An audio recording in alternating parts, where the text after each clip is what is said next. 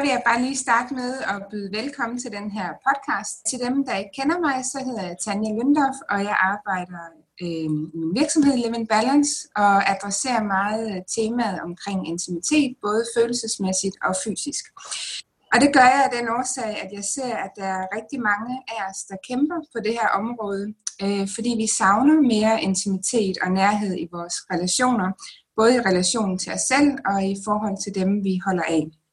Jeg tror meget, at grunden til, at vi kæmper og er så ulykkelige, det er fordi, at øh, de fleste af os er vokset op i et samfund og i familier, hvor vi primært er blevet anerkendt og føler os elsket og set ud fra vores adfærd og ud fra vores præstationer. Så der har været en øh, tendens til, at vi har skulle kigge ud af for at føle os noget værd. Og det har gjort, at øh, mange af os har mistet kontakten til den indre visdom, som vi alle sammen har, den sandhed, vi har. Så vores øh, følelser og vores fysiske sansninger og behov og grænser, de har ikke helt fået den nødvendige plads, som, som de egentlig har, har haft brug for, kan man sige. Ikke? Øhm, så derfor så tænker jeg, fordi jeg også oplever, at der er rigtig mange, der, der ikke tør at, at møde op, for eksempel når jeg har de her workshops omkring intimitet, det kan være grænseoverskridende for rigtig mange at, at møde op, så var min idé med den her podcast at adressere emnet her igennem samtaler med forskellige øh, mennesker, helt almindelige mennesker og fagfolk, som øh, er på en rejse omkring intimitet, og som har været så modige og søde og være med til at, at talsætte det her, så man kan sidde derhjemmefra og, og lytte med og blive inspireret. Og så vil jeg egentlig allermest også med den her øh, podcast inspirere og minde folk om, at de har den her sandhed indeni, og især når det kommer til intimitet. Der er ikke nogen udefra, der kan komme og fortælle os, hvordan det skal være eller føles. Det har vi kontakten til. Øhm, så det er i store træk det. Øh, og så i dag, der har jeg været så heldig, at I to skønne mennesker, Pernille og Thomas Savask. Den ene hedder Savask, den anden hedder, hedder I begge to Savaski? Ja. Savaski. I har, øh, I har været så søde og gerne vil deltage på det her. Og grunden til, at jeg faktisk har, har inviteret jer, det er, at jeg har kendt jer gennem en årrække, gennem jeres eget arbejde, øh, og fordi I også deler meget ud af jer selv øh, i jeres arbejde, så føler jeg også, at jeg kender jer lidt, selvom jeg ikke helt gør det så meget privat i virkeligheden. Men øhm, jeg tror, jeg startede med at kende jer gennem øh, jeres øh, klarsynsaftener, hvor at øh, Pernille, du, øh, du hævde nogle meget specifikke budskaber ned til, til folk med de udfordringer, de stod i. Og jeg oplevede, at dine budskaber var enormt rene, og, øh, og du, du formåede at tale et sprog, så, så den, der skulle modtage det, forstod det. Så du kunne næsten skifte sprog, når du gik rundt i hele cirklen, og det var jeg meget imponeret over. Og så Thomas sad og spillede musik og tegnede tegninger til dine budskaber, og de, de supplerede det simpelthen så fint, og det var sådan noget meget, meget rent i det. Og så, øh, så kender jeg også Thomas, øh, har jeg været til flere af dine øh, koncerter, og du spillede også til min egen fødselsdag. Og det er egentlig bare det samme, da du laver de her naked songs, og de er så ærlige og ind til benet, og det er noget, alle kan relatere sig til.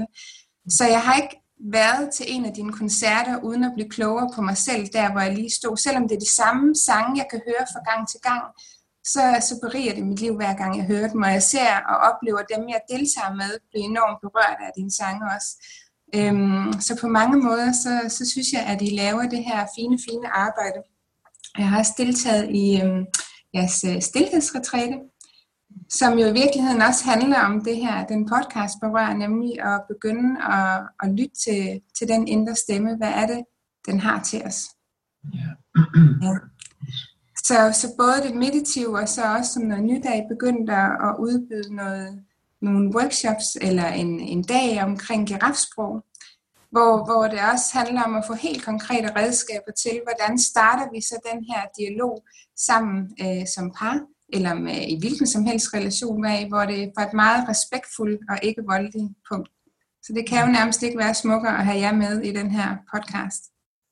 Mm. Velkommen, og tak fordi tak for det. Tusind tak, Tusind tak for dine ord. Det var mig. Tak. Ja. Det er en ære at være her og være med til ja.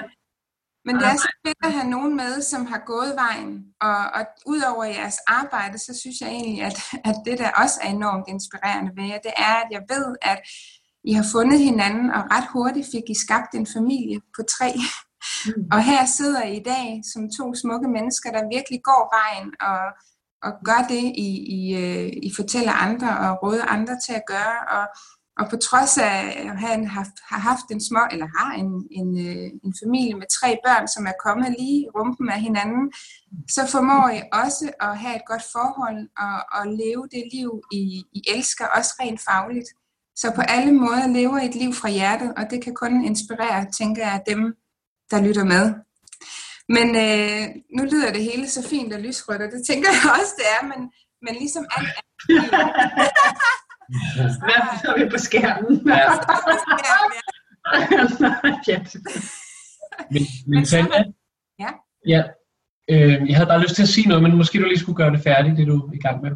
Ja, øh, men det var, ja, det kan jeg godt. Men det jeg egentlig bare vil sige, det var, at jeg ved jo også, at det har været en rejse for at nå hertil, og det fortsat er en rejse. Mm. Så det er også ja. godt tænke, hvis I har lyst til det, var at dele lidt om, hvad, hvad, hvad har hvad har gjort, at I er kommet hertil, og hvad har I lært om jer selv og hinanden på den rejse? Øh, både hvad I har lært om jer selv af jeres udfordringer og jeres smerte, men i allerhøjeste grad også de kvaliteter, som har gjort, at I faktisk er nået hertil. Ja. Og hvad vil du gerne sige? Var det noget? ja, men øh, altså der, der er jo alle detaljerne. Ja, det er det. Og det er også vigtigt at gå ned i dem, så, øh, så, øh, så alle føler sig genkendt, fordi det er de samme ting, vi alle sammen slås med, eller skal, skal møde, når vi, når vi er par. Men sådan overordnet set har jeg egentlig lyst til at sige, at, at den her rejse, som vi er på sammen, dybest set er en rejse i, i selvkærlighed. Ja. Fordi hvis ikke vi kan være intime med os selv, så kan vi ikke være intime med hinanden. Hvis ikke vi kan elske os selv, så kan vi ikke elske hinanden.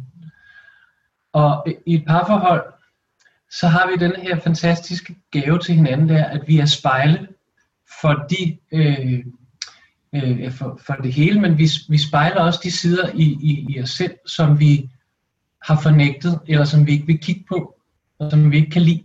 Mm. Øhm, og, og, og, og det har vi jo kæmpet med øh, rigtig meget i starten med at prøve at hvad kan man sige, give hinanden skylden for at spejle det øh, i, i hinanden ind, og, og det hele vendte sig på det tidspunkt, hvor, vi, hvor det gik op for os, at, øhm, at vi faktisk, at det faktisk er en gave at møde et andet menneske, som kan pege på de områder, øh, som vi ikke har lyst til at kigge på. For de områder, øh, som vi har dømt som værende forkerte, er i virkeligheden ikke forkerte.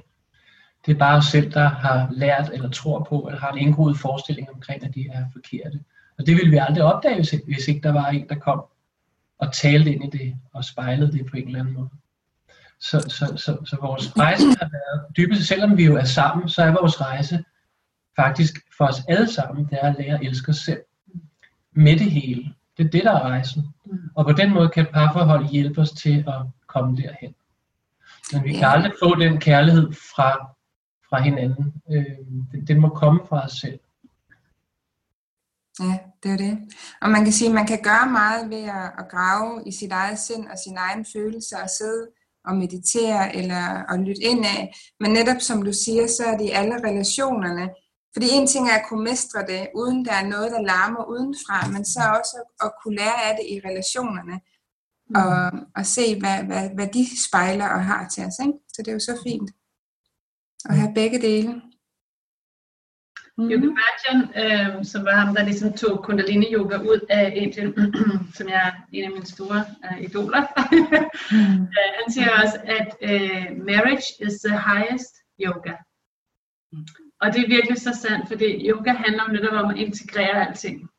Øh, og det er virkelig noget, man får lov til at gøre i sit marriage. Jeg tror, at øh, opskriften eller en genvej, eller hvad kan man sige, ja, opskriften på at, at lykkes i sit parforhold, det er netop at sige ja til den rejse. Mm. At det her, det er ikke en rejse, hvor det hele skal øh, se lyserødt ud, og vi skal sidde i en sofa og smile, og vores børn er, er nypusset, han har tænkt sig. Men det er en rejse om at integrere det, og når de ikke er nypusset, og når øh, Thomas kommer for sent, eller og når jeg er hysterisk omkring, hvordan der skal se ud i vores hus, og så videre, eller hvad det kan være. Ikke? Så, så det, det, er, det, det tror jeg, eller det, har været meget, øh, altså det er jo vores redningsplanke, ikke? Altså netop som du siger, det er der det hele vendte, og vi sagde, det er rigtigt. Mm. Uh, marriage is the highest yoga, og vi må bare komme i gang uh, med at uh, rumme det. Ja. ja. Jeg må også, tage, også at, at begynde at tage ansvar for, at grunden til, at jeg ikke elsker mig selv, når du siger det der, eller jeg har den her følelse af at være dum eller lille eller luset, som er den modsatte en, en kærlighed. Det, det kommer ikke fra dig. den havde jeg herinde hele tiden. Og jeg gik rundt med den, og den forhindrede mig i at være lykkelig og fredfyldt. Så det, at du får den op til overfladen, øh, gør, at jeg kan tage, sige, hov, jeg kan tage beslutningen og sige, ønsker jeg noget inde i mig, der ikke elsker? Ønsker jeg ukærlighed til mig selv? Ønsker jeg at gå rundt med den? Fordi hvis jeg får, får, får kigget på den, og sluttet fred med den, og tilgivet den, og været med den, så er det fuldstændig ligegyldigt, hvad, hvad du synes om mig, eller siger til mig. Jeg er fuldstændig. Altså, det, det rører mig ikke, fordi jeg elsker mig selv. Jeg ved, hvem jeg er. Så den fred kan jeg jo få i mig selv, og jeg får den ikke, med mindre der er nogen, der viser mig min ubevidste side, fordi det er derfor, de er ubevidste. Jeg kan ikke selv se dem. Nej, lige præcis. Ja. Så hvorhen på, på jeres rejse begyndte I at opleve, at der var behov for at kigge ind af? Og lære at elske selv og gøre alle de her ting? Ja, altså det opdagede vi jo allerede inden vores fælles rejse startede, kan man sige. Og det tror jeg, eller det ved jeg, det har været en, altså en af vores, øh, en af de grunde, der er til, at vi sidder her i dag. Det er, at vi allerede begge to var på den rejse, inden vi mødtes. og øh, og øh, hver især jo øh, søgte, kan man sige. Jeg ved ikke, hvor meget vi arbejder med os selv, fordi vi øh, tror jeg ikke helt, vi var nået til, og det bliver ligesom dybere og dybere, jo mere man rejser. Men vi var begge to meget søgende og, og bevidste, spirituelt bevidste, og har begge to haft øh, spirituelle, dybe oplevelser, før vi mødtes. Så ja. vi var meget bevidste om den spirituelle øh, dimension af livet, og hvor vigtigt det er, at øh, eller det er det, vi er simpelthen. Det tror jeg godt, vi kan, jeg kan sige, at vi begge to kom med den bevidsthed ind i vores parforhold, at vi er ikke den her krop eller øh, den her livsoplevelse, men vi er den, øh, den, der oplever, den, der ligger bagved. Selvom vi ikke havde de ord for det, men det var den. Så det var det sted, vi mødtes, øh, og det har helt sikkert været, altså det er jo det, vi er blevet ved at vende tilbage til, øh, når ting øh, har været svære. Øh, vi mødtes jo også helt konkret lavpraktisk, så mødtes vi også et sted, som var et spirituelt sted, City Heart Temple på, øh, inde i København, som øh, Thalase Ørting, hun havde dengang. Så var sådan et øh, hjertetantra-tempel, hvor man arbejder med at integrere øh, det følelsesmæssige, det seksuelle, det fysiske og, og historien, og altså komme ind i nuet med det hele simpelthen. Øh, via alle mulige forskellige former for energiøvelser, meditationer, danse, øh, massager, altså you name it, altså alt muligt forskelligt. Øh, som, altså, hvad kan man sige, det hun underviste, var jo ligesom med udgangspunkt i Oshos undervisning, ikke? Så det er jo netop, apropos uh, highest yoga, altså det er jo integrere alt det, der er. Det er jo også det, uh, som Osho stod for. Både det smukke og det grimme. Så det var det sted, vi mødtes, og det var jo helt sikkert, altså det har hele tiden været kimen i vores uh, parforhold. Det, der blev lagt der, det sted, vi var, og de ting, vi lavede. Vi lavede øvelser sammen selvfølgelig, og også med alle mulige andre, fordi det var også, det var der før, vi var klubkærester, men faktisk noget af det første, der skete i vores parforhold, det var, at vi var på sådan et, et parforholdskursus simpelthen. Jeg tror, vi havde været kendt hinanden i hvad, en måned eller 14 dage eller sådan noget. eller som kærester. Altså vi havde været kærester så kort tid. Og så var der sådan et inde tempel, og så var vi bare med der. Øhm, du var også musiker, så du var alligevel derinde, og jeg var med. Ikke? Og det var jo altså, nogle af de redskaber, vi fik der, det er nogle af de redskaber, vi bliver ved at vende tilbage til. Øh, så har vi så arbejdet videre på dem selv og, og været kreative med dem osv. Men, men det har ligesom været den energi, vi mødtes i, og det udgangspunkt, vi havde, da vi mødtes. Ja, det er jo de færreste par, der i virkeligheden starter ud sådan, ikke? Det er som om, når vi skal lære at håndtere en bil, så skal vi have et kørekort og betale en masse penge, og vi skal køre en masse timer, før vi får lov til det. Men det her med at have nogle redskaber til at skabe et, et, et sundt parforhold, eller når man kommer til at skulle blive forældre, som jo også er en kæmpe opgave, ja. det er vi ikke rigtig givet til på samme måde, vel? Men at køre en bil, fandme være, det skal vi have styr på. Mm. ja. Fordi der er ikke en bevidsthed generelt i vores samfund omkring den kompleksitet, der ligger både i, i, i et menneske, men også i en relation. Det er ikke noget, der er nogen, der taler om, eller man bliver ikke undervist i det i, i skolen. Øhm, hvem, altså det store spørgsmål, hvem er jeg, som er det vigtigste spørgsmål overhovedet stille, før man spørger, hvad er det, eller hvem er du? Mm. Det, det får vi ikke taget, altså det er der ikke nogen, der stiller os, og der er ikke nogen, der lytter til os, når vi prøver at finde ud af det. Mm. Så vi, vores udgangspunkt er, at vi går ind i en relation uden at vide, hvem vi er. Vi har ikke undersøgt det spørgsmål til bunds. Mm. Øhm, men det får vi så lov til, når vi er par. Det bliver vi jo nødt til. vi bliver nødt til at finde ud af, hvem er det, der siger, at jeg er sur på dig, fordi hvem er det, der siger det? Ja. Og hvor kommer den vrede fra? Det bliver vi jo nødt til at finde ud af, ellers kan vi jo ikke øh, tage, tage, tage ansvar for det, vi gør eller siger, hvis ikke vi ved, hvem det er, der gør det. Og jeg tænker også netop fordi, at som du siger, der ikke har været det her fokus, så går vi jo også rundt alle sammen med en følelse af, måske at der er noget, der mangler, at vi kan gå nok i os selv og træder ind i, i et parforhold øh, med, den her, øh, med det her ubevidste ønske om, at det er den anden, der skal fuldende en, at den anden, der skal gøre en hel. At vi faktisk ikke ved, at vi er hele fra starten, at kan komme ind med en fuld tallerken og sige, det her er jeg med alt, både det, der smager godt og det, der ikke smager godt. Hvordan kan vi fejre livet fra det her sted og lære at vokse sammen, ikke? Jo. Vi går ligesom ind i det med en, med en helt forskruet øh, tankegang i virkeligheden måske, eller ønsker om, at, at partneren skal gøre en helt og få dig, som du også siger, altså få en til at føle sig elsket og værdifuld, ikke? Men det er klart, når, når man ikke kender sig selv, så er det klart, at man er usikker. Ja, selvfølgelig. Og det, sådan er det. Men nu kan man sige, nu havde I allerede været på rejsen og fundet ud af, at det her var vigtigt, og I har også nogle redskaber til, hvordan I kunne, øh, I kunne navigere i det her forhold, når man blev trigget og spejlet og alt det her. Og alligevel har det jo ikke bare været en dans på roser. Mm. Så, så kan I prøve at, at fortælle lidt om, hvordan I så brugte de her, de her redskaber, eller var der nogle bestemte følelser, der dukkede op, eller gentagende konflikter, der blev ved med at komme igen og igen? Hvad, ligesom, hvad satte det hele i gang i jeres fælles rejse? Ja, altså øh, jeg vil lige sige, at jeg var teoretiker, mm. og jeg havde læst en masse bøger, og, og jeg havde en masse gode idéer.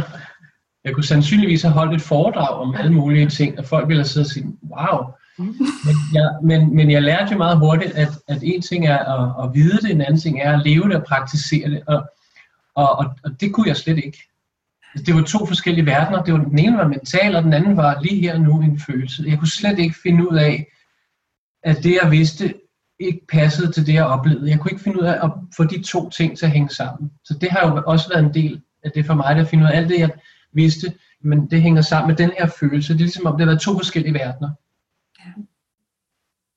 Og jeg blev også irriteret på Pernille, når hun gjorde noget, og jeg vidste, det var sådan, det skulle være, og sådan, sådan, sådan, og hvorfor blev hun ved med, altså, og jeg havde det skidt med mig selv, fordi jeg tænkte, jeg, jeg burde da vide bedre, hvorfor gør jeg sådan her, ikke? Så, så jeg synes egentlig ikke, jeg kunne faktisk bruge det til noget som helst alt det, jeg kom med ind i parforholdet. Jeg skulle ligesom lære det helt fra, fra bunden af. Mærke mig selv, finde ud af, hvad det er, der foregår, finde ud af, hvad jeg har behov for, og overhovedet sætte ord på en følelse. Efter 10 år er jeg stadigvæk i gang med at finde ud af, hvad er det jeg føler lige nu? Hvad er det her for en følelse? Hvad er det, jeg har behov for? Jeg, jeg har tit følelse af, at jeg ikke aner, hvad jeg mm. Men, men, men, men jeg har lært at stoppe op og mærke og finde ud af det, og det er det, der er forskellen på, på, på den gang. Så når du spørger om det der med, hvad for nogle konflikter, der opstod, så var det rigtig meget netop det clash imellem os to, hvor du, du kom ind ind og havde den der, jeg ved det hele.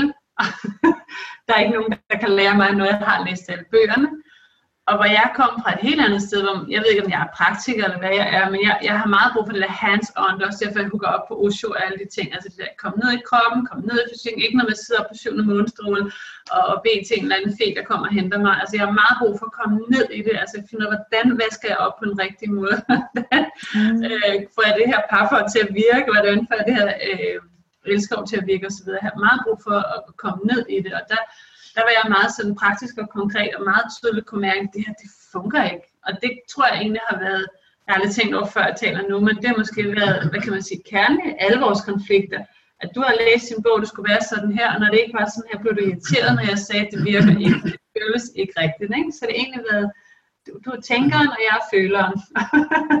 er ikke rigtigt? Og det har egentlig været, så det har meget været den at du har hoppet op i hovedet, og jeg har hoppet ud i følelsen, kan man sige. Ikke? Og ingen af dem er jo øh, det særlig klogt at være for meget, fordi at hvis vi bliver for mentale, så ryger vi ud, og hvis vi bliver for følelsesmæssigt, så kommer der kæmpe drama. Øh, så det har egentlig hele tiden været det spil, kan man sige, eller ikke hele tiden, men, ja, men altså, da vi startede, var det rigtig meget det spil, der kørte hele tiden. Ikke? Jeg prøvede at fange dig ned på jorden, og du ville hele tiden gerne op og sagde, at det var noget fisk, det der, jeg ligesom havde gang i, og, og du kunne ikke forstå alt det der føleri. Er det ikke sandt? Men jeg har altid følt, hvorfor skal jeg, hvorfor skal jeg involvere mig i alle de her dramaer? ja. Hvorfor skal jeg smås mig selv ind i alt det her? Når jeg dybest set kan se, hvad det er, der foregår, så siger jeg, hvad det er, og så går vi videre. Mm. Slut. Ja. jeg behøver ikke så tude og slå mig selv i hovedet, og jeg behøver ikke reagere dybest set. Men det er jo også en kvalitet i sig selv, som du også siger, Pernille. Både det, det Thomas kom med, var en kvalitet, og det du havde, var en kvalitet, men når en, altså et mønster er jo i virkeligheden bare en kvalitet, der er kommet ud af balancen. Så, så det er måske det, I har kunne bidrage med til hinanden. I kom for hver jeres poler, øh, om var måske, det var både en kvalitet, men som også indimellem måske gjorde, at det kom i ubalance. Så, så det her med at balancere tingene og få adgang til, til begge aspekter i sig selv, netop så, fordi det er ubalanceret i det feminine med at være i følelserne, det er netop, at man kører rundt og rundt og kommer ingen vegne og drama og alle de her ting. Ikke? Mm. Jo. Ja. ja. Så man kan sige, at, at øh, Ja, at vi kom fra et sted, hvor, hvor der, det var, du sagde selv det der rene, og det oplevede jeg også rigtig meget. Vi kom fra et meget rent, altså det ønske, vi havde om hinanden, inden vi mødtes, var meget rent. Altså, øh, jeg fik jo simpelthen sådan en stemme indeni, der, hvor jeg mærkede, at jeg var en kanal for kærlighed til Thomas, og jeg havde slet ikke det der med, at jeg skulle være kæreste med ham, eller han var lækker, eller sød, eller noget som helst. Jeg kendte ham ikke. Jeg kunne bare mærke sådan helt ren kærlighed igennem mig.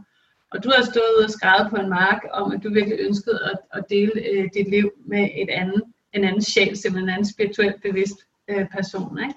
Så det var meget rent sted, vi startede fra, kan man sige. Og så er det, at vi kom ind i alt det her, alle de her betingninger. Ikke? Så, får vi, så fik vi børn, og vi fik fælles økonomi, eller vi skulle i hvert fald finde ud af det der med økonomien sammen, og vi skulle bo sammen, og gøre rent og stå op og gå på arbejde, og finde det rigtige arbejde, alle de der ting. Og der kom en hel masse betingelser ind der. Så den der unconditional love, som det startede med, det helt det rene sted, det blev lige pludselig meget øh, betinget, altså conditional. Øh, så, så, så det var jo egentlig den, kan man sige, og så levede vi en masse år i det, hele tiden betingning frem og tilbage, og skyld på alle mulige forskellige planer. Indtil vi ligesom nåede et eller andet nulpunkt, kan man sige, hvor vi kunne mærke, nu kan vi bare ikke det her mere. Og jeg tror, det er der, folk bliver skilt, eller det er jeg helt sikker på, det er der, folk går fra hinanden. Fordi nu kan vi ikke holde den her modstand ud mere, altså at kaste skyld over. Det er jo en modstand, og af, afgrunden blev bare større og større. Og så har vi jo, og det har alle, det valg, at enten kan man netop sige, okay, hej hej, eller også kan man sige, så tager vi den nu, og tager den som øh, en, en bevidsthedsrejse, simpelthen. Så hvad var det, der gjorde, at I tog valget om at, da I nåede til det punkt, men nu kan I snart ikke det her mere. Hvad, hvad gjorde, at I tog valget og tænkte, så finder vi en vej igennem det? Ja, ja vi satte hinanden fri. Ja. Helt og nu sidder der en masse derude og tænker, hvordan gør man det? Hvordan sætter man en anden fri? Det gør man faktisk ikke så meget ved at gøre noget af det ydre. Det er mere en, men man, man faktisk tager en beslutning ind i hjertet omkring, at jeg sætter dig fri til at være lige den du er, gør lige hvad du gør. Min lykke er ikke afhængig af dig. Mm. Så kan vi bo sammen, eller vi kan lade være, eller det, det er egentlig ikke så vigtigt, hvad der så sker. Så valgte vi så at være sammen, fordi det kan vi godt lide, men, men alle øh, hvad hedder det, krogene på hinanden, pillede vi ud og tog ansvar for vores egen fred og, og lykke. Og det gjorde vi blandt andet gennem girafsprog, hvor vi lærte at kommunikere til hinanden på en måde, hvor vi ikke gav den anden ansvar igennem vores kommunikation, men vi hele tiden blev hjemme og tog ansvar, men, men, men respektfuldt bad om den andens hjælp, hvis der var noget, vi havde behov for. Så vi, vi lærte faktisk at trække os selv ud af hinandens øh, energifelter eller banehalvdel, og, at tage ansvar for os selv og vores egen følelse, 100 procent. Det var også noget, det jeg synes var meget fint i går, da jeg lyttede til jeres øh, webinar omkring det her girafsprog. Både hvad girafsproget har gjort, øh, fordi det er jo ikke kun en, en læring i at kommunikere, det er i allerhøjeste grad virkelig en læring i at mærke sine følelser og sine behov og udtrykke dem, men så også begynde at forstå den andens behov og følelser. Men, men det du også sagde, Thomas, som jeg synes var rigtig fint, det var, at at du nævnte, at det var det, meditationen havde gjort for dig. Fordi det er det, jeg tænker, vi alle sammen kommer til at gøre, når vi ikke har været det der sted og har været stille og oplevet, hvad det kan gøre, at det gjorde, at du ikke bare prompte reagerede, Præcis. at du nåede lige at få den der pause, så du lige kunne være med tingene, før du ligesom reagerede, ikke? Jo. Men, men, men det var det, jeg, jeg tog faktisk det skridt, der skal tages før man, man går ind i et parforhold. Det tog jeg efter ja. 10 år, som er at lære dig selv at kende. Mm. Ja. Lær at finde ud af, hvad der foregår inde i dig. Ja før du bare hopper ud i en projektion og en reaktion på den anden, og involverer den anden i det, for den anden har dybest set intet at gøre med den følelse. Heller ikke, hvis den anden siger et eller andet, der får den følelse fra. Så, så min meditation var faktisk min lære mig selv at kende. Jeg skulle have taget den, da jeg var 5 år eller 10 år. Nogen skulle have sat sig ned med mig, øh, eller lært mig at meditere og gå ind af, så jeg kunne have taget den indre rejse der. Men den tog jeg som 40-årig ja. i min meditation. Så meditation handler dybest set om at mærke sig selv og lære sig selv at kende. Lyt til sig selv uden at gå i, i dom eller reaktion, jeg er forkert, de er forkert. Altså bare være med det, period. Så jo mere jeg gjorde det og lyttede, jo mere lærte jeg, nu kommer den følelse, den kender jeg jo godt. Nu kommer den følelse. Jeg begyndte også at se, hvor den kom fra. Jeg begyndte ligesom at kigge, stoppe op, mærke, sætte pause, se, hvad er det, der sker, og hvor kommer det fra. Og så kunne jeg jo se, det handler jo ikke om Pernille. Nej. Og det er jo fantastisk, fordi så behøver jeg ikke at ændre på hende for at få det godt. Det handler jo egentlig bare om, at jeg har det godt med mig selv. Øhm, og, og da jeg begyndte at gøre det, kunne jeg formulere over for Pernille, hvem jeg var, hvem jeg er og hvad jeg har brug for. Og hun kunne se mig og holde mig, som jeg er, og ikke med alle de der spil og dramaer. Og, og så havde hun også mere lyst til at komme mig i møde, kan man sige. For det var lidt lettere, når jeg bare stod og var mig, hvis var ked af det, mm. eller vred eller et eller andet, men ikke gav hende alt muligt skræt, hun skulle forholde sig til personligt. Ja. Jeg tror, at det er klogere at se, i stedet for at give slip på den anden, og så øh, have fokus på at tage ansvar for sig selv. Fordi når man tager ansvar for sig selv, så sker det helt automatisk, at man giver slip på den anden. Altså vi var jo et sted, altså jeg har sådan lidt lyst til lidt synkronicitet, eller hvad hedder det, øh, hvad hedder sådan noget, kronologisk rækkefølge, øh, apropos jord og sådan noget, at vi, vi, vi mødtes jo der i templet, og så lynhurtigt, som du siger, så fik vi børn og familie, det var det, det hele sådan handlede om. Og da vi har været det i hvad, øh, 6-7 år eller sådan noget, så havde jeg bare sådan, det er det dør jeg Jeg kan simpelthen ikke. Vi boede det der på selvhus, og Thomas var med til at lave, starte en ny skole op, og jeg havde mine klienter og det der. På en eller anden plan så det helt fantastisk ud, og det var det, vi havde arbejdet for, og jeg havde bare sådan, jeg kan ikke være her, jeg kan ikke se noget, altså jeg kan ikke se en fremtid i det her, jeg kan ikke se, hvad, hvor jeg skal hen med det her, hvad er jeg i gang med at skabe jeg havde sådan en følelse af, jeg tror, at rigtig mange kvinder, der genkender det, derfor jeg nævner det nu, havde sådan en følelse af, at jeg gik rundt i mit liv, og jeg kunne genkende nogen af de ting, der var i mit liv. Simpelthen. Altså selvom jeg havde købt reolerne, og jeg havde indrettet huset, jeg havde købt sofaerne, jeg havde giftet mig med ham der, jeg havde øh, sørget for mine børns tøj, alt det der, jeg kunne simpelthen ikke genkende noget af det. Jeg følte mig som fremmed i mit eget liv. Og det tror jeg er meget, meget normalt. Meget mere normalt, end vi taler om, og derfor har jeg lyst til at sige det højt her, fordi at vi tror, der er noget i vejen med os. Det var sådan en følelse, jeg havde. Jeg er utaknemmelig. Jeg, jeg, det hele kører. Alting er godt. Jeg, Thomas tjener så mange penge, så jeg kan gå bare lige og, og hygge mig med mine klienter og alt det der. Jeg var simpelthen, jeg var så desperat. Jeg blev så desperat til sidst, for jeg kunne simpelthen mærke, at jeg er fuldstændig fremmedgjort for mig selv. Og apropos intimitet, jeg kunne slet ikke være i et intime rum med mig selv, eller med Thomas for den sags skyld, fordi der var hele tiden stress på, hele tiden skulle vi videre, hele tiden skulle være en masse ting. Så gjorde vi jo faktisk det, hvilket egentlig er meget kendetegnende ved os, tror jeg, det er, at vi er meget konsekvente. Når vi opdager noget, der er usandt, så er vi meget konsekvente og, og handler på det, fordi vi ønsker os så meget at leve autentisk. Øh, ja. Så gjorde vi det, at vi simpelthen gav slip på alt. Altså, vi kom af med vores hus, og Thomas havde sit job op, vi solgte alting, vi tog børnene ud af skole, og så puttede vi dem ind i en bil, og så kørte vi til Ungarn. Fordi mm. jeg havde bare sådan, okay, vi bliver nødt til at gøre noget meget alvorligt her. Enten så bliver vi skilt, eller også så dør jeg simpelthen, altså jeg kan ikke klare det her. Det var, det var virkelig et sted, hvor jeg kunne mærke, nu har jeg bare bidt tænderne sammen så længe, og, og udholdt så længe, og prøvet at være noget, jeg ikke er så længe, så nu kan jeg ikke mere. Og det synes jeg var en kæmpe stor ting for os i vores, både vores parforhold, men også vores personlige udvikling at gøre det. Det var jo crazy på så mange måder, fordi at det var fuldstændig uden sikkerhedsnet. Altså det var ikke sådan, at vi havde 10 millioner på bankkontoen, eller vi havde, altså vi havde jo ingenting altså, øh, at komme hjem til. Altså vi brændte simpelthen alle bruger, kan man sige. Ikke? Jeg havde dog øh, min, mit arbejde med, og havde nogle online sessions undervejs. Mm. Og sådan. Men ellers så var det bare sådan, okay, vi starter fra scratch nu simpelthen, vi begynder forfra. Og øh, det er en lang historie det der, men, men jeg har bare lyst til at nævne det her, fordi at det der så skete, det var jo, at vi så kom ind i den intimitet, vi blev nødt til at forholde os til det, som vi havde manglet så meget, fordi vi havde haft så travlt med at skabe det der rigtige liv. Øh, og vi endte med at sidde oppe i en øh, hytte oppe i Sverige og bare glo på hinanden. Altså, jeg havde ikke noget. Vi bare boller, gik ture og talte med hinanden og prøvede at finde ud af det. Os fem som familie. Hvem er du overhovedet? Ikke? Det var det, jeg havde virkelig meget brug for, at jeg kunne mærke. Så ikke vi gør det, så går vi stykker simpelthen. Ligesom vi så rigtig mange par omkring os gå i stykker. Også folk, der havde mødt hinanden i templet og havde arbejdet med nogle af de samme ting, som vi havde gjort. Så vi sad deroppe og glodede, og så stille og roligt, så kaldte øh, virkeligheden os hjem. Der skete forskellige ting, så vi kom hjem og fik en dagligdag. Du begyndte at få flere og flere musikjobs, og pigerne ville gerne hjem i skole igen. Vi var stadig 8 måneder eller sådan noget, var vi uden for systemet. Og de ville gerne hjem i skole og til børn og sådan noget, eller til deres veninder. Så, men det, det lærte os virkelig meget om det der med, det er simpelthen første prioritet.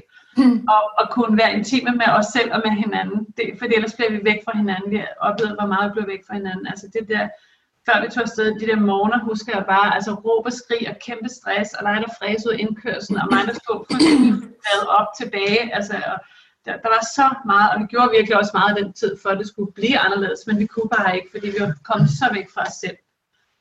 Og så, så kom vi jo så tilbage og havde ingenting, som sagt, og, og det var også virkelig øh, grænseoverskridende, fordi jeg tror, at det, der skete med os som personer, det var, hvem er vi så? Mm. Ikke vi er vores arbejde, hvis ikke vi er vores hjem, og hvis ikke vi er vores, altså alle de her øh, identifikationer, hvem fanden er vi så? Og det, det var egentlig det, der startede en dyb krise for os begge to, som jeg oplever det. Er det ikke sandt? Kan du genkende det, jeg siger her? Som førte os hen til, når undskyld, det er svar, men jeg, kan du genkende det? Ja. Det, jeg siger. Så det førte os så netop til, til det der nulpunkt, som vi snakker om, hvor jeg kunne mærke, altså der, lidelsen blev større og større, for vi kunne ikke gemme os mere for alt det, vi har prøvet at skubbe væk, alle de der ting, vi ikke ville være, og alt det, verden ikke måtte se, og vores partner eller den anden ikke måtte se osv. Det kom simpelthen op full blown, altså virkelig, og vi blev nødt til at forholde os til det. Og der oplevede vi altså monsterledelse, altså så meget ledelse, at jeg tænkte, vi altså, går i stykker. Altså, flere gange tænkte kan man dø af lidelse? Altså helt konkret fysisk. Mm. Kan man dø af at, at lide så meget her? For det var så dybt. Alt, hvad vi bare havde holdt nede, det kom bare op. Og det, øh, det gjorde, at, øh, det var en lang historie her, men det var tilbage til det spørgsmål om det der, man kunne give slip på hinanden. Det gjorde så netop, at vi blev nødt til at tage ansvar for os selv. Og sige, fordi vi havde ikke hinanden mere heller derfor. Vi var i begge to i så dyb ledelse. Der var, det var ikke sådan, at jeg kunne se på Thomas og tænke, han redder mig nok, eller han kunne se på mig, hun redder mig nok. Det var ligesom, det gør vi ikke, fordi vi, vi er på røven begge to. Øhm, men så det gjorde så, at vi blev nødt til at, at tage os af os selv, og så en af vores fantastiske venner øh, gav os en bog, som er sådan en 10 proces med meditation, hvor man går virkelig dybt ind og arbejder med sig selv, og fuldstændig, altså stiller sig, det er i hvert fald pointen med, at man skal stille sig til rådighed for at se alt fuldstændig som det er. Det er ikke noget med at smutte mere, eller lukke det ene øje, eller, men simpelthen bare kigge det i øjnene, se alt det der i øjnene, som vi ikke er vil se i øjnene, som vi har løbet fra. Ikke? Vi løb helt til Ungarn for ikke at se det i øjnene. Det gjorde vi.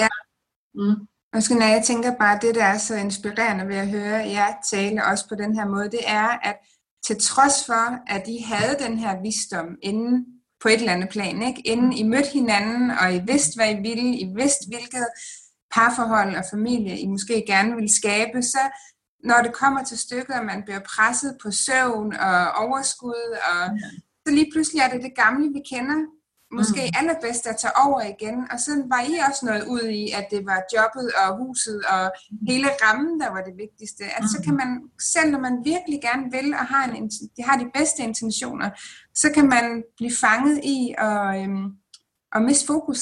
Og, mm. og miste på, hvad der egentlig er, der, der er vigtigt. Ikke? Så, så, så det er noget, alle kæmper med. Altså både dem, der har bevidstheden om det, og, og også dem, der ikke har i virkeligheden. Ikke? Mm. Så det er bare så rart at se, at bare fordi man så har alle, al teorien og al viden, at, at så kan det stadigvæk godt være, være svært at, at føre ud i, i praksis, fordi vi har så mange kodninger med os, og vi har følelser, og vi har alt det her, som vi også skal forholde os til. Men også fordi vi arbejder i det kollektive. Mm. Øh, og det bliver vi ikke færdige med. Øh, ikke kun os, men dig og alle andre. Vi arbejder jo i det kollektive. Så, så når vi heler noget i os, så heler vi det i det kollektive felt. Og det kollektive felt er uendeligt, så, så det er jo ikke sådan, at, og det har vi heller ikke nu, sådan, nu har vi lært det, så nu sidder vi bare her og hygger os og går en tur i skoven. Altså, der bliver jo ved med at være ting, som vi, øh, som vi kan se i øjnene. Men det vi lærte der, det synes jeg var fuldkommen sindssygt. øh, et at lære, det er, at jeg skal bare se det, og så balancere det. For vi hele tiden jo havde prøvet at fikse det, og fikse det, og fikse det, og fikse det, og fikse det, og vi var fuldstændig udmattet af at fikse det. Øh, og da vi så kom hjem, og, og det hele, det ligesom bare, vi kom helt ind i det, så kunne vi se, at eller vi lærte med den der meditationspraksis, at vi skal bare se det, og så begynder det stille og roligt at balancere sig af sig selv.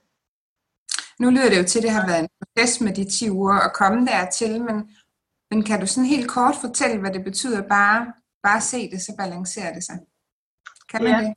Mm.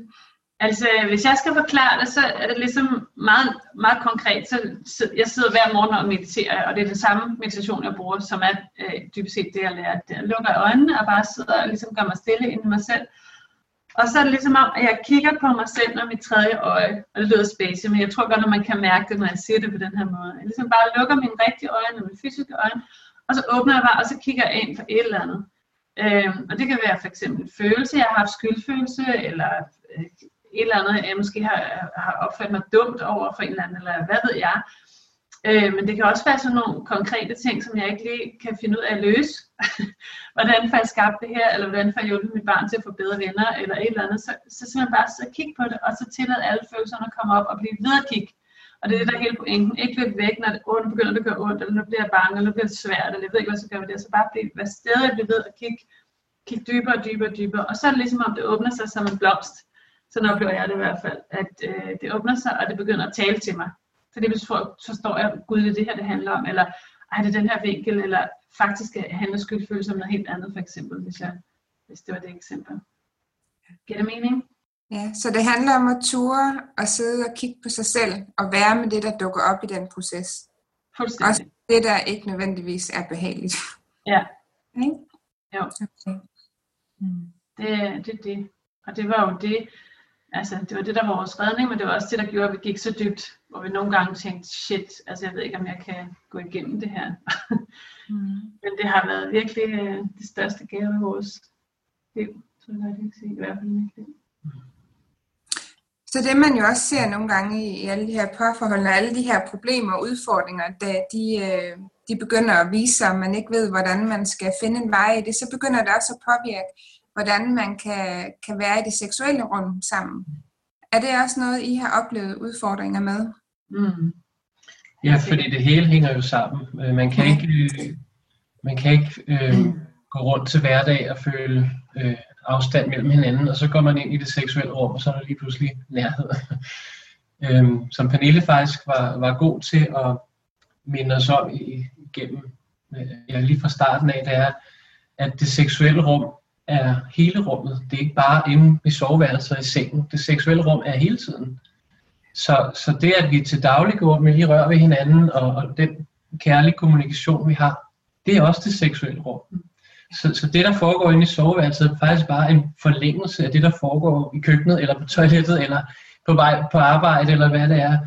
For, for, fordi vi kan ikke gå ind og så lige pludselig magisk vis have en anden relation til hinanden der.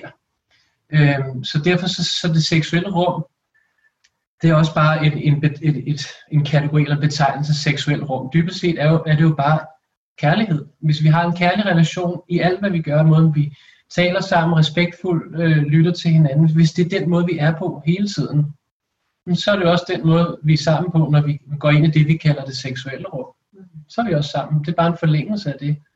Så det, der sker i det seksuelle rum, er bare en forlængelse af det. Og så forstærker det, som jeg ser det, fordi vi kommer så tæt ind på hinanden, så forstærker det også alt det, der ikke er blevet kigget på. Det kommer jo også op i det rum. Og tit har vi ligget øh, og skulle gå i seng med hinanden, og så er det endt med, at vi bare ligget hele natten og skændtes, fordi vi har åbnet op for sådan en Pandoras æske alt muligt, vi slet ikke på de sidste 14 dage, øh, der kommer op, og så, så, så bruger vi altid på at ligge og snakke om det. Så, så vi har ligesom ikke kunne komme ind til det intime, før vi har taget alt det, der stod i vejen for det intime. Og det, på den måde bliver et seksuelt rum et, et tantra-rum, fordi det tager alt ravl og krat, og du bliver nødt til at kigge på det, og så forvandle det i intimitetens navn. Du bliver nødt til, du, du kan ikke bare øh, fejre til side, og så tro, du kan have vidunderlig sex. Altså, vi var jo rigtig heldige. uh, Fordi at da jeg var 12 år gammel, så var jeg udsat for et seksuelt overgreb. Og det har jo været en del af vores rejse som par og som elskere med hinanden. Og øh, det var en af de første ting, der kom frem. Jeg vidste ikke simpelthen, men det kom frem under en af øvelserne, vi lavede inde i sit Heart Temple. Jeg tror, det var, der var vi lige blevet kærester. Ja, vi var lige blevet kærester, eller også var det lige før, vi blev det. Jeg kan ikke huske, men det var altså dage før eller dage efter, hvor vi var blevet kærester, at det kom frem, vi lavede nogle øvelser. Og så kom det frem, og så så jeg bare lige pludselig, shit, det er det, der ligger der. Så det var også en af de ting, der har ligget som helt inde i kernen af vores rejse sammen. Og det har jo gjort, at jeg har været, altså jeg har været på en dyb rejse med det, og jeg er virkelig evigt taknemmelig for, hvordan øh, vi har været på den rejse sammen, og jeg har fået blevet helet på det område nu, og jeg har det underligt øh, seksuelt nu. Øh, men, men det var jo, det gjorde jo, at jeg havde jo, jeg var ekstremt sensitiv, også på det område. sensitiv. så jeg var, jeg var virkelig, altså, øh, og det, det, det jeg nævner nu, har jeg også lyst til at nævne, fordi jeg ved, at vi er mange, der sidder med det, og vi er mange, der ikke øh, tør sige det højt. Men enten så kan man gå den vej, at man bare ligger og udholder det, lukker øjnene og tænker, tager en halv time eller hvad, og så er det overstået det her, for jeg skal jo gøre min pligt som øh, kvinde. Og øh, han vil jo gerne, og det er jo bare super nemt for ham jo. Det er jo det, vi tror, det er. Øhm, eller også så kan man begynde også at tage ansvar på det område der, og det var det, jeg gjorde. Jeg tog ansvar og ikke lagde den over på Thomas til, at han skulle gøre mig lykkelig, eller han skulle hele mig og mine seksuelle sår. men jeg tog ansvar der og sagde, jeg har behov for, at vi gør det på den her måde, jeg har behov for, at vi stopper her, jeg har behov for, at, øh, at du ligger og lidt og jeg kan gøre det på min egen måde og nyde det. Øh, og, og, og det, var, øh, det var jo en kæmpe gave til os begge to. For det var en kæmpe gave, fordi jeg fik hele de ting. Men du lærte jo også vildt meget af det. Ja, altså det, det har jo været ekstremt grænseoverskridende for mig, at skulle snakke så meget og føle så meget. og så har det jo også været en stor gave, fordi at jeg dybest set jo ønsker at være sammen med Pernille som menneske. Mm. jeg ønsker jo, at det er en kærlig ople- altså det er jo kærlighed, jeg åbner mit hjerte og mødes med hende i hendes sorg, i hendes smerte, i hendes glæde, i, i det hun er. Øh, fordi ellers får jeg jo også en halv oplevelse. Det er jo ikke tilfredsstillende på, det, på et dybere plan øh, og, og have, have sex med nogen, hvor det bare er fysisk overfladisk. Det er ikke tilfredsstillende for, for 99% af del af, af den, jeg er øh, bagefter. Mm. Så er der en tomhed til stede, og det tror jeg alle mænd, hvis de blev mm. sat på klingen med det, og ikke blev konfronteret af deres øldrikkende venner, altså virkelig blev spurgt ind, så ville de også kunne mærke, men ja, jeg fik det, jeg ville have, men, men jeg var tom bagefter, der er et eller andet med hende, jeg ved ikke, hvad det er. Ikke? Og, og, og vi mænd har jo også brug for, lige så meget som kvinder, at, at føle enhed og intimitet og nærhed, og, og vi kan være os selv i det rum 100% med alt, hvad der er. Og det er så fedt, at de bringer det på banen, fordi det er også noget af det, jeg ser folk kæmper med, og det er derfor, det er så svært at tale om. Ikke? Altså, vi er blevet opfostret med, mange har slet ikke øh, i talesat, hvad, hvad der kan ske i det seksuelle rum, og hvad det også har af kvaliteter og ressourcer til os. Det er som om, at så er der fokus på, at man ikke må blive gravid, og man skal passe på, at man ikke bliver syg, og det er sådan en meget skræmme kampagne, men også at... Øh, hvad hedder det, som du også nævner, Pernille, der den der ansvarlighed, der ligger i at tage ansvar for sin egen nydelse.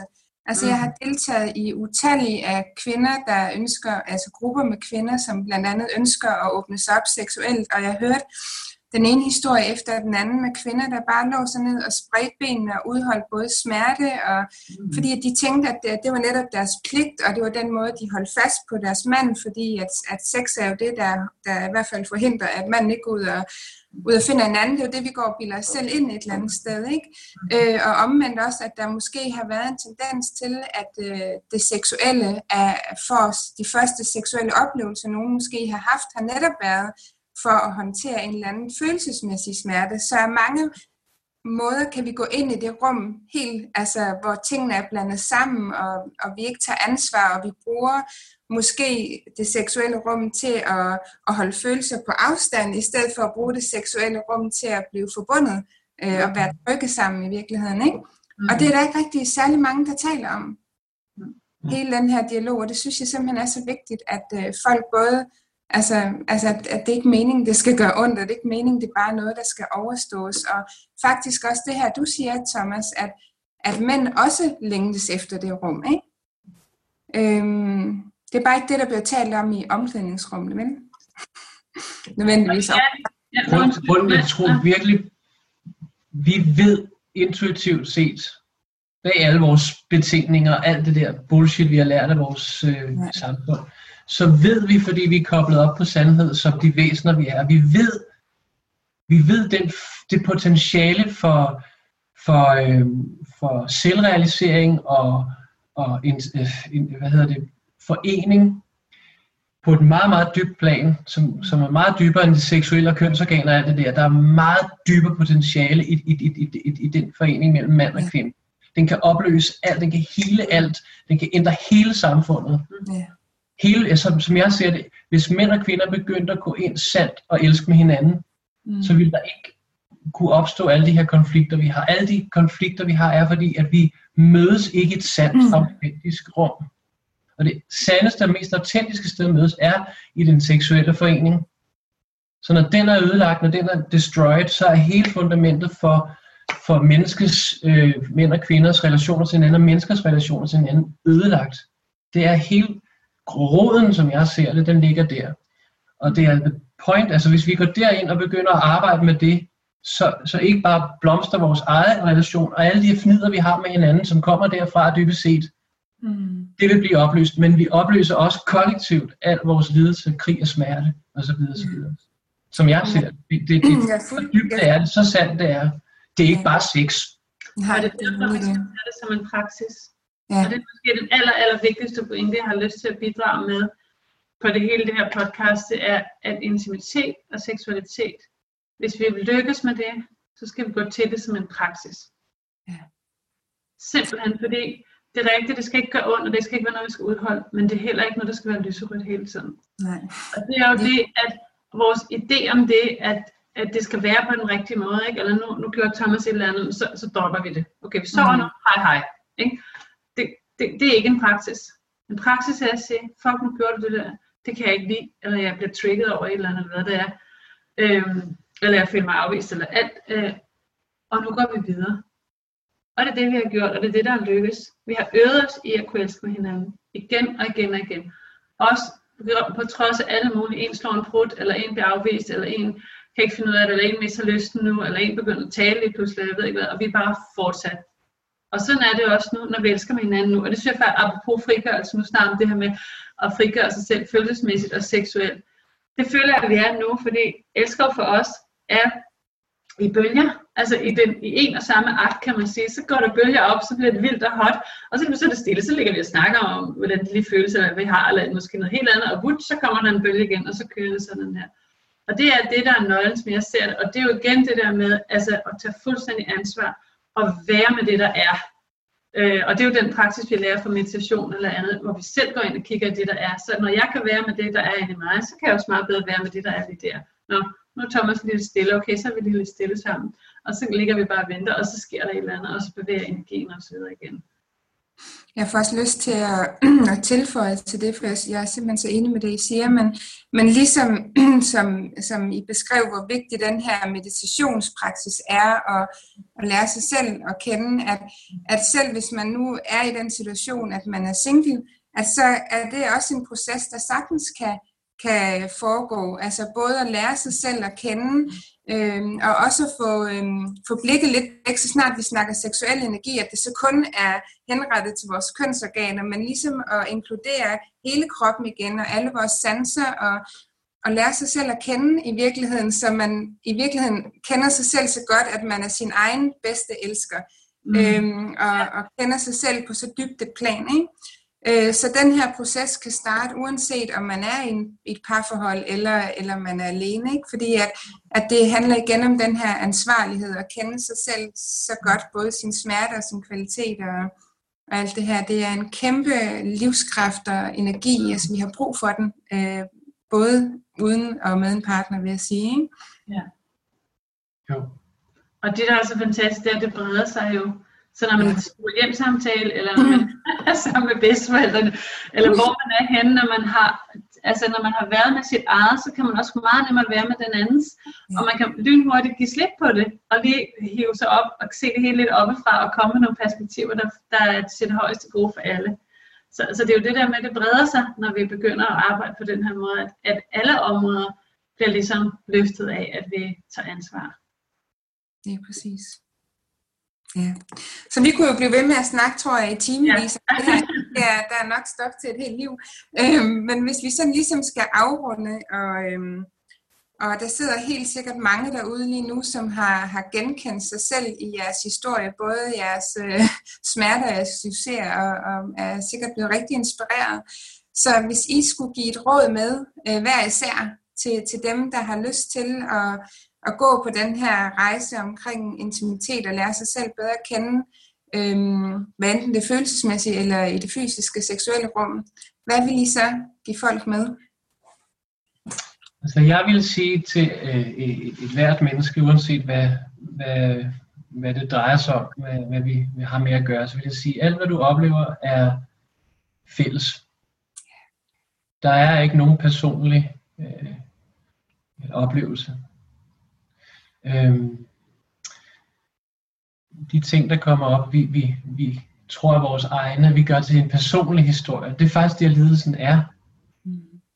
Vi, vi skaber et, et, et, et selv, som den her person, historie øh, øh, handler om.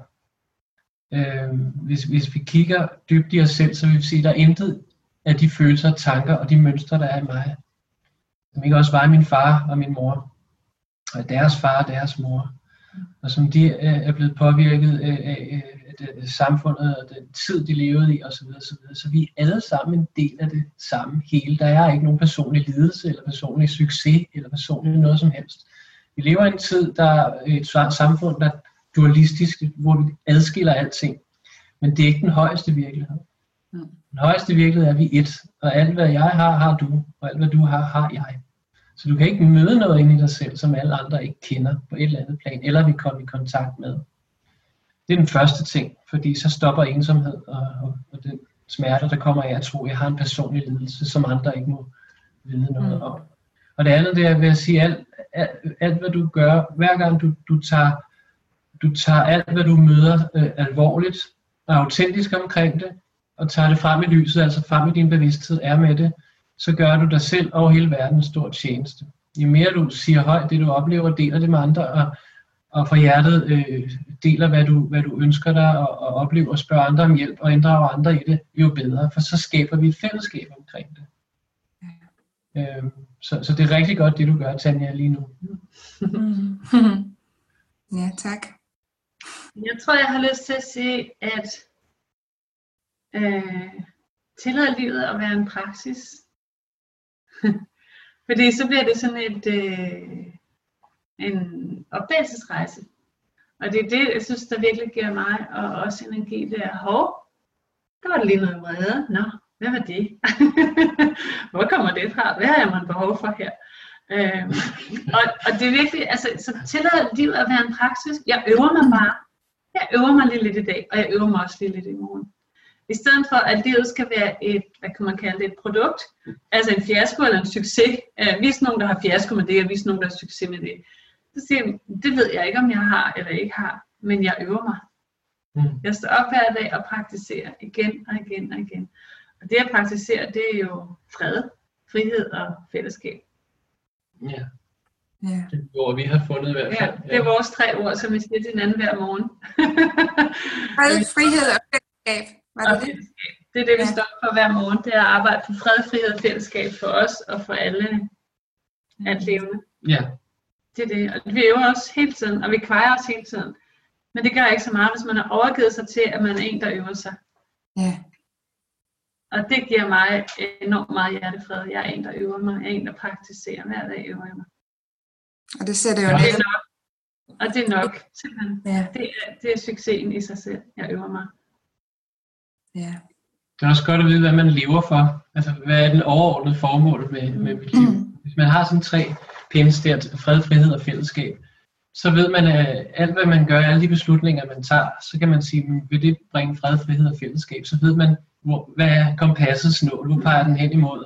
Og så kan man tage beslutninger ud fra det, i stedet for bare at gøre noget, som de andre gør, eller man tror, man skal. Men virkelig have fundet dybt i sig selv sin vision, hvad er det, jeg lever for, mm. og så rette hele livet ind efter det på alle områder, lige fra hvilken vase man skal have, hvor den skal stå til, til hvor vi skal tage på ferie, og hvordan skal vi være sammen seksuelt. Ikke? Så, så det hele retter sig ind efter visionen, som er fred, frihed, fællesskab, eller glæde, tryghed og musik, eller hvad det, hvad det kan være. mm. Ja, det er helt sikkert. Det er også, det vil snakke det er virkelig en kæmpe stor også. Den er god at give med os. Find en ja. fælles fokus. Du snakker også om fokus, Tanja. Ja. Så er der mange ting, der giver sig selv. Hvis man er, altså det er jo bare grundværdier, kan man sige. Ikke? Hvis man hele tiden kommer tilbage med den, så er der mange ting, der giver sig selv, man ikke behøver at diskutere, men som man let kan se, når jeg er. Selvfølgelig er det sådan. Tusind tak. Det er sikker på, at der er mange, der kan bruge. Så hvis der nu er nogen, der sidder derude og tænker, Pernille og Thomas, dem må vi bare have mere af, og de skal være dem, der støtter os øh, på vores videre rejse, så kan man læse mere om jer inde på kærlighedskraft.dk, ikke? Nej, Pernille Sebastian er det nu. Pernille Sebastian. Ja, nu har vi fået hver vores hjemmeside. Ja. Fordi vi tager ansvar for os vores egen energi. Det er godt. Min hjemmeside, den hedder pernillesavatska.dk. Ja. Og min hedder thomassavatski.dk. til vores navne. Til vores navne. .dk. Mm. Så der kan, I, der kan de læse mere om både jeres øh, retræter og jeres workshops, øh, blandt andet også om det her øh, hvad hedder det, girafsprog, ikke voldelig kommunikation, som I holder, øh, men også øh, de her stillhedsretræter, hvor man kan få lov til og øh, med redskaber for jer og supervision af jer at gå og være stille med sig selv i et trygt rum og lære sin egen indre verden at kende. Ikke?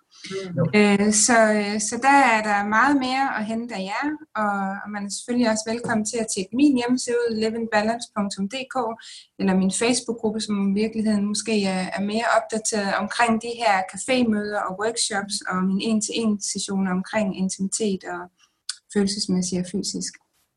Ja. Så med mindre, at I har noget her på falderæbet, nej? Så vil jeg bare sige um, tusind tak. Hvad siger du? Jeg siger bare to be continued. Der, be der er altid en fortsættelse ja. på alting. Så. Men jeg vil også sige, sige hvis, man, hvis man har lyst til at henvende sig til os og tænke, at det kan være, at, der, at, at vi kan hjælpe på en eller anden måde, så kan man også bare sende en mail og sige, jeg har den her udfordring, hvad kunne I gøre? Og så har vi jo nogle forskellige øh, muligheder, der er nogle sessions, og der er nogle koncerter og sådan nogle ting, og så kan man jo sige, at det kan være, at vi kan, du kan få, få gavn af det her, og så kan man finde ud af, hvilken vej skal man gå. Ikke? Der, der er veje til alle ja. forskellige behov. Så I inviterer folk til at række ud og sige... I kan bare skrive og sige, hej, ja. jeg hedder Søren, og jeg har det meget svært med det her. Kan I hjælpe på en eller anden måde? Og så, så kommer vi med nogle forslag, og så kan man jo se, om det kan lade sig gøre. Fedt. Men tusind tak, fordi at øh, I ville være med, begge to.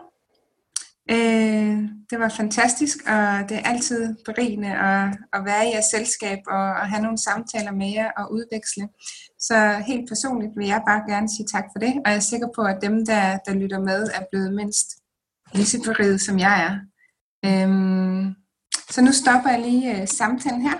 Ja, jeg skal lige med at sige tak også. ja, ja. tak, Tanja, fordi du har inviteret os, og fordi vi var lov til at dele vores øh, rejse, og, og øve os lidt sammen med dig, blive ja. klogere også på at sætte sammen med dig til spørgsmål. Tak for det. Ja. Velkommen.